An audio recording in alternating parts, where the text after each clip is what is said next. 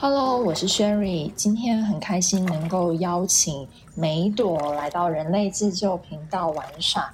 那我为什么会想要邀请梅朵呢？是因为我们之前在一个读书会上遇到，然后她是那场活动的嘉宾，然后她整场活动下来就让我感觉到她非常有能量跟活力，所以今天呢也想请她来分享他是如何保持这样高能量的状态，还有他写的一本叫《南极向南》的书。梅朵，那你自己稍微介绍一下。嗯，哦，谢谢 Sherry 的邀请。嗯，Hello，大家好，我叫梅朵。嗯，当然，呃，伽马梅朵是我的藏名，所以大家叫我梅朵。我的本名叫做曹家平，我来自中国的上海。那之前呢，我其实从事的是金融行业，有十七年的经历。在二零一六年，我开始创立了梅朵星图之旅，也就是像我们。呃，心灵旅行啊，心呃，就是它是一种心灵旅行的方式，将我们的心灵探索和旅行结合在一起，嗯，让一次旅行为我们的人生创造不同的意义和可能。啊，之前我们也走过了，包括南极、不丹、尼泊尔、印度、啊西藏等不同的旅行的目的地。呃，同时就像 Sherry 介绍的，呃，我其实第一次出国呢，就去到了南极，然后写出了《南极往南》这本书。也入选了当年的中国的十大旅游图书。同时呢，我也是一名生命成长教练。对，那梅朵，你们要分享的什么叫做生命成长教练啊？这个名词，就我觉得可能我们频道的小伙伴跟听众都会很感兴趣。嗯，其实我们在呃人生当中可能会有不同的层次，就像说，哎，我们想要生活。啊，我们会说人生，然后我们也有一个叫做生命的部分。那对于我来说，呃，比如说生活就像我们的每一天，我们和人事物进行一个碰触，嗯，我们会发生的一些事情，我们面对它的一些态度，然后包括人生，就是从我们出生到死亡，啊，我们到底想要一个怎么样的人生的体验呢？我相信每一个人也会有不同的一些设想。那关于生命的话，其实它可能更多的是来自于我们的生对于生命本身的一些探索。然后我们为什么会活着？我们我是谁？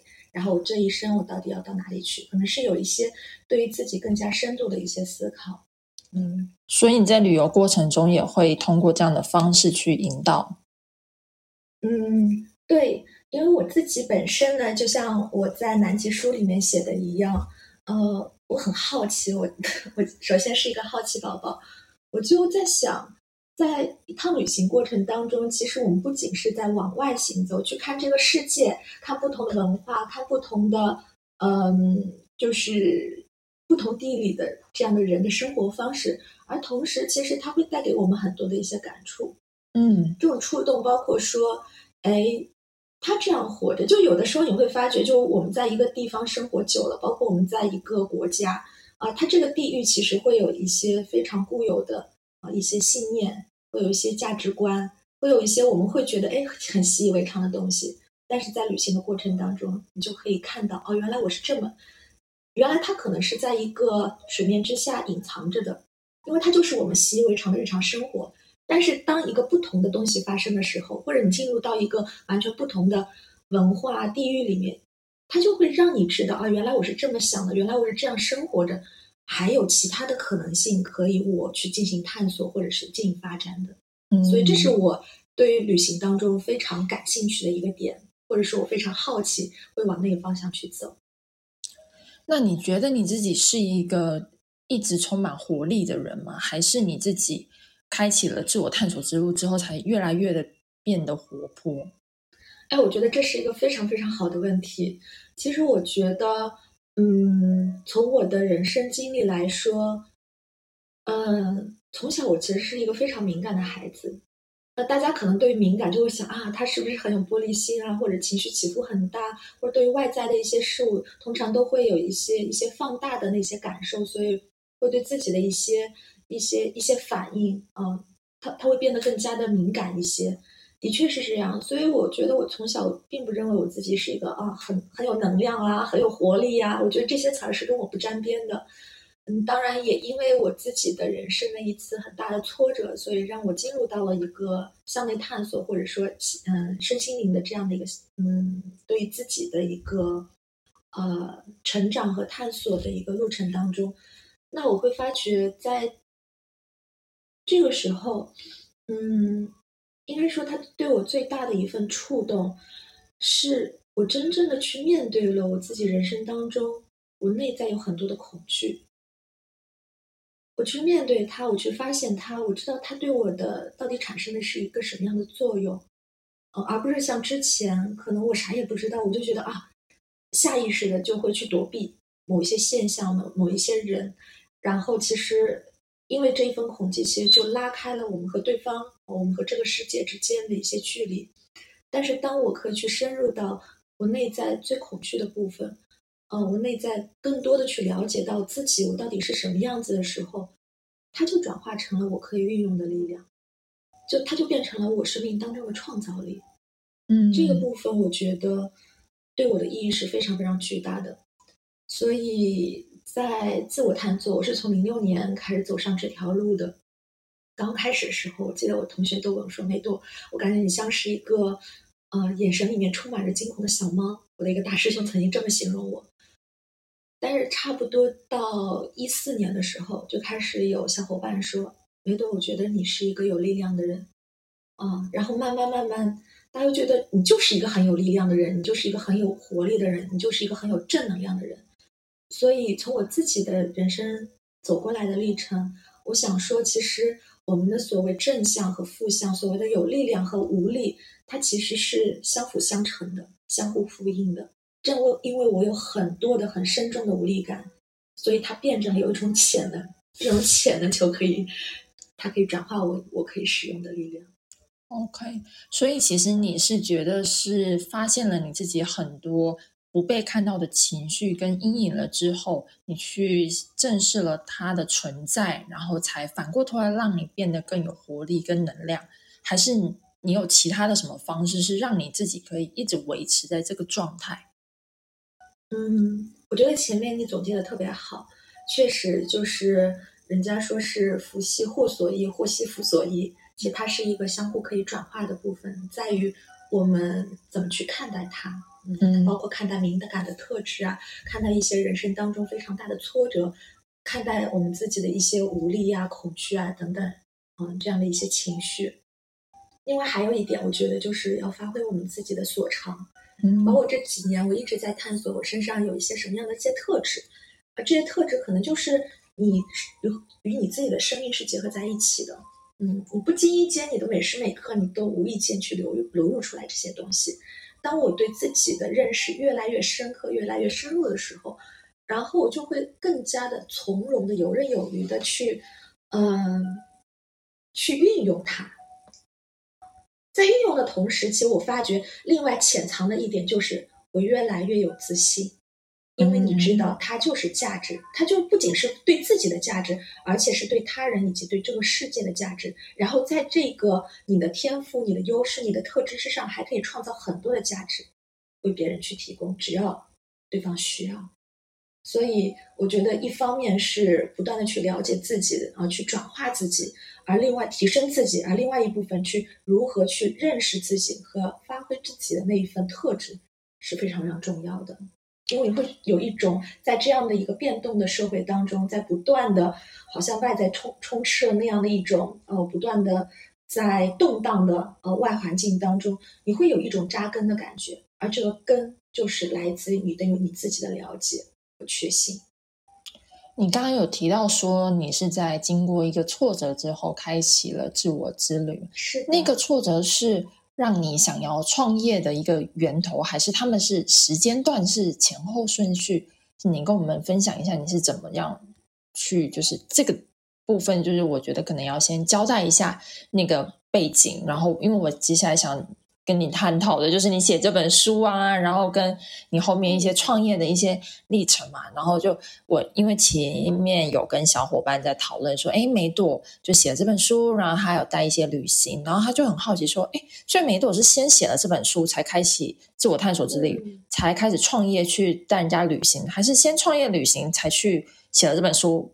他就很好奇那个先后顺序，嗯，对，就是这部分，可以请梅朵再跟我们多分享一下这个时间的阶段。嗯，好的。其实我是在零六年的时候，经历了在情感上面的一个很大的挫折。对，那个时候其实引发了一些身体的症状，比如说半个月我失眠了，然后我以为我得了抑郁症，所以那个时候我就去到了上海的呃心理咨询室，然后作为来访者，然后去进行咨询，然后我才发觉哦，原来我根本不了解自己。所以我现在看来，我是非常感谢那一次情感的一个挫折，包括失眠。虽然失眠非常的痛苦，否则的话我都不知道哦，原来人是这么运作的，原来我是可以这么变得呃这样的一个就是有力量的。我觉得那个起点就是从那里开始的。但那个时候我并没有想要去呃就是结束我在金融行业的工作，呃，我是在一四年的时候我做了一个决定，这个决定是。呃，因为我自己是一个七零后，那我的生活其实是还是比较安稳的，是我的父母为我安排了整个类似于像一个职业的发展的方向，嗯，包括就是选择去金融行业。那那个时候，我觉得，因为我内心是一个好奇宝宝，包括我零六年开始进行的一个内在探索，我就很想尝试一下，说有没有一种可能性，我去自我选择。我去做我自己，我去走出我自己的路，所以这个是我当时为什么要去离开金融行业的一个起点。嗯，那我去南极旅行呢，呃，也非常的巧，它其实是在一五年底，一五年的年底，对，嗯，在此之前我都还没有出过国，对，特别神奇，他每次都会被问说，哎，你为什么第一次出国就去了南极？然后我觉得特别印象深刻，他上次活动也有分享。他说问久了，他就是想说，哎，为什么我不能去南极？为什么第一次出国不能去南极？对，当时我没有这样的一个一个想法，说，哎，我还要去设计从简单开始，还从难开始，还怎么样？我可能完全就冲着是我想做啊，我想我就去做了，就非常简单的一个，就就猫过去了。嗯，因为我之前从来没有去过，对吧？呃，包括其实这里面也有一些故事跟西藏有关。其实我第一次去西藏，当时不是去西藏，嗯，是想要去菲律宾的巴拉望群岛。但是那个时候因为和美国的局势特别紧张，所以就就没有办法成行。所以后来转去西藏，所以到现在为止去了十多次，结下了很深的渊源。然后呢，还有一个点是。因为没有去，所以呢，我在一四年的圣诞节的时候许了一个愿，我想，哎呀，长这么大还没有出过国，所以呢，我就在想，那一五年我就很想出国，出国出国去一个地方。当时我的想法是，我的梦想是去到迪拜，嗯，因为我觉得迪拜是一个非常有意思的地方，因为他把他的想象力和一个执行力、创造力。完美融合，真的是把梦想照进造进现实，所以我很想去探索，哎，这个城市到底是个什么状况？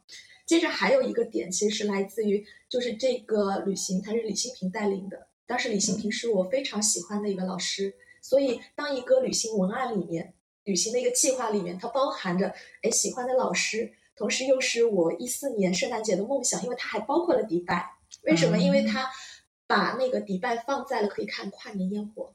哇，好棒啊！阿尔法塔世界第一高塔，对，然后包括了十五天的南极，所以这一次二十四天的行程里面，它哦，还有一个是来自于我小的时候我的一个梦想，一个小小的种子，就是我很想长大之后去南极，我很想去看企鹅的家。嗯，企鹅是我很最喜欢的一个小动物。嗯，所以很多的一些小小的种子和梦想凝结在那一块的时候，我觉得就在那一刻爆发了。安排好的 感觉就是注定好，就是要去那边。嗯，可能也没有那么容易，但是现在看来就觉得梦想的力量是非常巨大的，而梦想背后要去相信，而同时要去行动，哎，它就实现了。是的，而且我很喜欢，就是在书里面的第七章节有讲到说，我们都是。信天翁就是一种鸟类。对，他说，真正的发现之旅不在于寻找新的天空，而是拥有新的眼光。就是每一朵，你在带旅行的时候，你其实主要都在西藏，对吗？还是有其他的？嗯，西藏比较多，尤其是疫情之后，因为国外去不了了。嗯，对。他在带旅行的过程中呢，也会去引导旅客去发掘很多自己的。自我之旅。那这个概念是你从南极往南的这本书之后才开始有了这个想法，是要这样做结合，还是你本来就是出来创业的时候就觉得啊，我就是想要做这件事情？它是一个什么样发展的一个过程？嗯嗯，其实我觉得这是和我自己身上的特质，我觉得是息息相关的。因为在我一三一四年，我们学了 NLP 之后，就是神经语言神序学，那我发觉它特别好的一点就是，其实我们可以随时随地的进行一个转化。嗯，对，所以我就因为我特别喜欢旅行，所以我自己在旅行的过程当中，我就会把一些嗯，就是我自己学到的一些。啊，心理学的工具啊，包括 NLP 会融入到旅行的过程当中，作为我的一些探索的一些手段和方法，然后让我在一次旅行当中，我不仅仅是了解了这个地方，我更多的去拓展了我自己。嗯，对，所以我觉得这个，包括我后来去一六年去创立的梅朵星图之旅，其实延续了这样的一个思路。然后包括其实南极书也延续了这个思路。对，因为我就是边看边觉得很像你旅行的，就是内容。因为你有跟我分享说，旅行会带一些可能工作坊啊，或者是很多跟旅客之间的一些对话，然后我就觉得天哪，这本书其实每一章节就像他在跟我们这些读者对话哦，你有这种感觉？对我有这种感觉。然后因为我又认识你，所以我就边看，就是你的形象很鲜明的就在书里面呈现，我就边看就觉得你，我已经感受到你的情绪，就是很亢奋，在那个旅游的当下，就跟大家说。啊，你在这边感受到什么啊？然后你自己的体悟，我就觉得特别有意思。嗯嗯，对。那你自己在旅行的过程中，你是怎么样去启发就是旅客的？他有没有一些什么工具是可以分享给我们的？嗯，刚才你有说到一个词叫做启发。那在我看来，我觉得启发至少有两重含义。那第一重呢，就相当于说我们比如说传递了一个信息、一个知识，可能是。呃，旅人之前是不知道的，或者说我自己在旅行之前我是不知道的当地的一些信息啊等等。那这个就是更多的是和我们的理性和认知是相关的。还有一种，其实这是我在包括梅朵星图里面，我想更多传递出来的是什么？就是透过大家的体验，尤其是在当地的体验，可能你在当地和当地的人和当地发生的一些事情，包括我们在当地所设计的一些一些体验的环节，体验完了之后。你会发觉你的认知是和你的生命是息息相关的，而这个启发是你忘不掉的。到后面你走到任何一个地方都忘不掉，因为它不只是一个信息，你品过那个味道。同意。对，所以我是觉得说，我嗯，我更多的在侧重于做后面的一种启发，创造了一些崭新的体验。这些体验有可能是，哎，对你来说是全新的。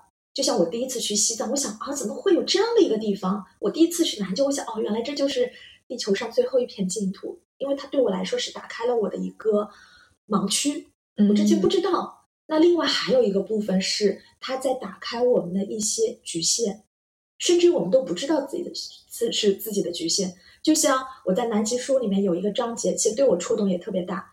我在上海的时候是根本不可能去看到。呃，彩霞就是晚上的那个晚霞和早上的朝霞，在同一时间点就在那里，太阳和月亮就在那里。不知道因为什么，你会发觉我们生活的地方很自然的，就是夜晚是夜晚，早上是早上。嗯，早上不可能是夜晚的，这是有一个固定框架。对对，是因为我们眼见，我们我们能够看到的，就是认为我们是习以为常的，而且我们的习惯性的认知就是这样。但是当我在南极的时候，我竟然发觉。啊，晚上十一点多的时候，哦，那个太阳，对我刚才想月亮，我想不对，太阳才刚刚落下，那个晚霞还在地平线上，啊，过了一会儿时间就开始有朝霞了。天哪，原来日月是同辉的，原来黑和白是可以在同一时间共处的，原来我们认为对立的东西，它是可以存在的，只是我们站的位置不一样。所以这个时候，我的认知就完全被打破了。那么回来之后，我觉得它对我的一个意义就是在于，我去看事物，我就不会仅仅看，哎，这个是黑的，那个是白的，黑和白好像是对立的，是它是冲突的，它们之间的和谐，和谐点在哪里？相容点在哪里？共生点在哪里？可以去找到那个共共同点。那我觉得这是我在南极旅行当中给我的生命、给我的生活就带来非常大的不一样。你知道，很多人是会旅行完又回到日常的惯性，嗯但是我发现你好像一直想方设法的突破那个惯性。嗯你你可以跟大家分享一下你是怎么做的吗？具体的一些方式，比如说你的，不管是你会不会用教练帮助自己去突破现有思维，或者是哦你要重复的去旅行，或者是怎么样，你可以跟我们分享。因为其实我觉得很多人是哦，其实我也知道旅行可以开阔我的视野，我也知道做什么事情可以怎么样，嗯，但是听完就是就这样，可能在那个当下的啊哈 moment 觉得哦我受到启发，可是回归到日常，他还是他。嗯他还是没有变。嗯，我觉得首先第一个是关于认知，因为通常认知会引导着我们的一些行为。嗯对，那我对于旅行的一个，这应该也是我身上的一些特质，就是我真的透过一次旅行会让我的生命不一样，所以我相信，就是我对于一个旅行的定义，就是它不仅是让我是见世界、见他人，也让我见识自己。而且让我去扩展我自己，这个是我所相信的部分，所以我可能我内在就会往这个方向去引导我自己。嗯我觉得这是第一点。第二点是因为我这我也在旅行的过程当中有发现了不同的我，比如说我在上海，我可能是非常循规蹈矩的，包括大家有没有发现，就是大的城市它的规划是非常高效的。啊，这条高速公路，然后大家头也，嗯，就是怎么说，不用动脑子，对吗？然后有导航，你就知道从这个点到那个点，就是这样的，因为别人都帮你设计好的、规划好的。我们处在一个充满着规划、充满着这样的一个效率的这样的一个城市里面，或者这样的一个环境里面，其实这些环境会对我们产认知会产生影响。但是，比如说我去到西藏，这也是我为什么喜欢西藏，尤其是在走无人区的时候，这些路是你自己开辟的，你可以叫它梅朵路，你可以叫它扎西路。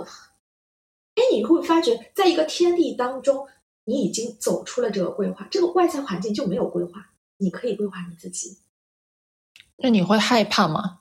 因为你不知道后面是什么，你你那个路可能最后是悬崖或者是草丛，你不知道。所以这就是一个旅行的很有意思的点，因为你知道它是安全的，但是你在这个安全当中，你又可以去尝试一些你在日常的生活当中尝试不到的东西。就像我在西藏其实有尝试过大车，我在上海根本没法想。我想，我想在西藏有一次，我正好是一个人去到拉萨去，想去体验藏藏历新年的。然后呢，一天凌晨三点多的时候，我醒来，我就想，哎，好像因为我特别喜欢、特别热爱是中国最美的雪山，叫做南迦巴瓦峰，它是在中国的，呃，它在西藏的林芝地区，大概从拉萨出发呢，到那里。呃，应该是要四百四百多公里，嗯，差不多是一天的时间，就按照原有的路。然后我在想，哎，那我能不能够去搭车？我在上海好像从来没有走过这样的位置的路，但是那一天我好像就想走。然后我心里其实是会有一个判断，因为我知道这四百公里的路差不多也就那么一条，也就是这样的一个川藏公路。嗯，其实它当中应该没有太多危险，我其实评估了一下，只是我不知道该怎么走。因为没走过，完全未知，所以我就问了朋友从哪里搭车等等，也不知道怎么搭，呃然后也不知道举手。后来我就观察到，原来我很害羞，因为我手都伸不出去。然后差不多四十多分钟，我跟我给我给自己对话，就像刚才你说的，我就问我自己，梅多你想干嘛？我想搭车，但是手还不伸出去，因为那个时候时间有紧迫感，已经差不多中午了。那条路大概要八个多小时。所以开始有紧迫感，我就逼着自己出去。但是你发现你走出第一步，后面就容易了。所以我差不多用两天的时间，其实就搭了一次车。这两天对我的人生的意义特别大。你看，这就是创造了新的体验。嗯创造了新的体验之后，就会有一些新的认知。我知道我行，我知道我是一个有勇气的人。我知道一旦我设定了目标，我坚持，它是可以做到的。所以这样的一些信念，其实也在影响我后来去南极，包括出南极书，因为南极书也是没有任何的资源，但是我相信它有价值，它就可以出出来。所以后来是主编来找到我，所以我发觉其实你做的每一个选择，每一次新的尝试，每一次决定，其实也在影响着你后面的人生的路。我想帮梅朵补充一下他出哪本书的过程，因为他在读书会有分享。就是我们前几集有在讲到吸引力法则，但是那个吸引力法则的前提是你自己要先相信，而且你要把它吸引过来。你是从你自己的内心，你要做出一些行动上，不管是心理的想法或者是实际的行动。比如说像梅朵，他就会先通过他的朋友去问说：“哎，大家有没有认识的出版社？”然后出版社说要自费嘛，但他不是他要他要的结果，对吗？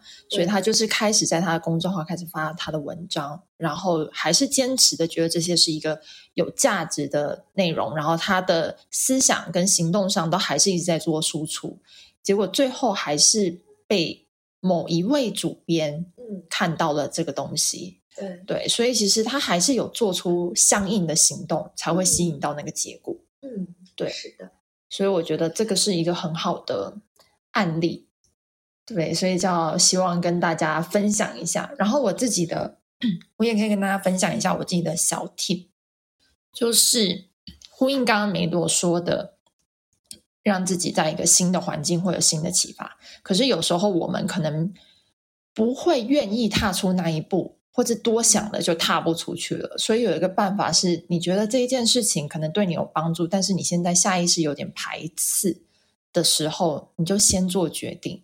嗯，就因为比如说我去呃韩国滑雪好了，嗯我那当时就是坐缆车上去，我坐到一半，我突然很害怕了。我想要下来，因为我没有滑过雪。然后我朋友说这个是单程，你只能从上面滑下去，你不能坐回来。我就天哪，我快崩溃。然后我就只好硬着头皮上去。然后我就想说，天，我会不会就在这边饿死？就是就是我不敢下去，太可怕了。然后我就是很恐惧，然后我就在那边大概三十分钟。但我想不行，我如果不试着踏出那一步，我就永远下不了山。嗯然后我就踏出去了之后，我就发现天啊，滑雪超好玩的，超级好玩。然后我还比我的朋友还开心，我说我好嗨，我要再继续再来一次。对，太棒了。对，然后你就 you never know，就是你没有试过的话，你就 you never know。所以我现在别人跟我说，哦，你要不要试一下什么？然后我可能内心有点抵触，我说 OK，for 体验，我去试试可以。对对我就会说服我，就是啊，你去体验看看，体验看看，喜不喜欢，体验后再说。对，对，而且要自己去体验。对自己去体验，这是我自己的一个一个方式吧。其实也跟梅朵的方式也挺像的，我觉得，所以就拿出来跟大家一起分享。嗯然后，因为梅朵有在做，就是他自己出去创业。其实创业大家都知道，可能会遇到很多的困难或挑战，还有自己内心上面的调试。就梅朵你自己是怎么去做这个心态上的转换？你可以跟大家分享一下，当你遇到这些挫折或困难的时候，你是怎么帮助自己克服的吗？嗯，对，创业其实是一条很不容易的路。我觉得对我来说，呃，首先第一个点就是坚信这条路是我自己想走的，对，相信自己所想，我觉得这个是很重要的。因为在创业过程当中，虽然说，哎，我前面说我要去做我自己喜欢做的事，但创业的过程一定会遇到你不喜欢的事儿，那这个时候怎么办？放弃吗？但是，所以你去坚守你原来的那一份初心，你知道它是有价值，你知道它是有意义的，这个是很重要的。嗯，因为它会去帮助你去面对，就是有力量去面对在创业的过程当中的各种的艰难啊，可能迷茫啊，包括的一些挫折，这是一份非常非常巨大的力量。然后第二个部分是，也就你如何去看待当中出现的这样的一个状况。那我觉得我现在也是在不断的成长的过程当中，因为每个人对我来说，我其实我也有壁垒，我也有我自己的一些呃需要去不断提升和成长的部分。那之前我的创业基本上就是我一个人和当地旅行社进行一个合作，嗯，呃，我有想过其实是创立团团队，但我发觉那个时候可能我各方面还没有准备好，我也会有一些一些恐惧或者不知所措。那在那样的一个节奏当中，我就尊重我自己，我就把那样的一个节奏，那样的一个我，就做到最好。虽然说，你看你一个人做，你就要去面对很多的事情，因为差不多从一件事情的开头，一个项目的开头到结束，你都要去参与，里面有很多我不懂的，嗯，我可能在内容的创业上，或者在一些呃创新的一些产品，嗯，这上面是非常有经验，但其他方面我只能是自己去做，所以我也要硬着头皮去上，然后去做到那个时候的更好。那当然，在下一个阶段，哎，我觉得我可以更多的准备好了，去进入到合作，进入到这样的一个更大的一个共生共赢的这样的一个状态当中。那我也会尊重我自己这份节奏，呃，然后去创造更多的不同的体验。所以，创业对我来说，呃，一方面是一份坚守，一方面其实也是一份很大的自我成长。嗯，那在这中间的过程中，你会帮自己 coach 吗？会，你要不要跟我们分享一下你都是怎么做？比如说你现在就是特别焦虑，好了，你这个项目进行不下去，你会怎么帮自己扣群，让自己恢复到一个比较平缓的状态，去看清现在的局势？嗯呃，我其实很善于做的一件事情就是去书写。嗯，其实书写也是一种对我，嗯，就是自我对话的方式。嗯。然后我就会在我的打开我的笔记本，打开那个 Word，嗯，接着我就会去写。那我会有两种方式，一种是关于自由书写的，就是我可能完全想不到，我也不知道我的目标是什么，我就把现在我就开始写，我只是只是写。我现在状态特别不好，然后觉得很难受，哦，嗯，然后我觉得很嗯，就是我已经熬不下去了。嗯，等等等等等等，我就通过那时的那个情绪，我先把通过文字的方式把它呈现出来、流淌出来，然后慢慢慢慢你会发觉，就是透过这样的一个抒发和释放之后，哎，开始会进入到一个稳定的状况，然后通过书写的方式就开始去进整理自己的思路，这是一个对我来说挺有效的一个方式，尤其是在一个情绪蛮大的、蛮多的这样的一个情况下。那另外呢，就是关于刚才说的一个扣取嗯，当然我也是一个书写的方式，我可能就会自问自答，就叫自我教练。我就说，哎，现在我好像面临了一个状况，那接着我就会代表另外一个身份，嗯，我就说，那你到底在焦虑什么呢？然后说，哎，好像这件事情我特别没有把握，嗯，我感受到你了，嗯，你是害怕失败吗？你看，我就分设两个角色。对，我觉得我真的特别害怕，害怕失败，害怕我做的不够好，害怕让所有人，嗯，失望，嗯，没有满足到他们的期待，嗯，其实你很在意别人，对吗？其实你很希望你自己能够做的完美，是的。然后，那你想做到现在的完美，你可以怎么做？你可以。如果说就是现在有一个，哎，你觉得这件事情，嗯，谁可以帮到你？那比如说我说谁谁谁，那你现在可以去找他吗？嗯，有的时候我就说，哎，找。有时候说我现在好像没有能量找他。好，那如果现在你是他，你觉得他会给你说什么？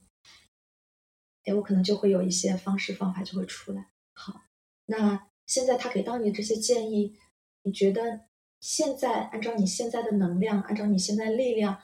你可以先做什么？你可以把你的一个行动方案写出来吗？好，当当当当，写写出来了。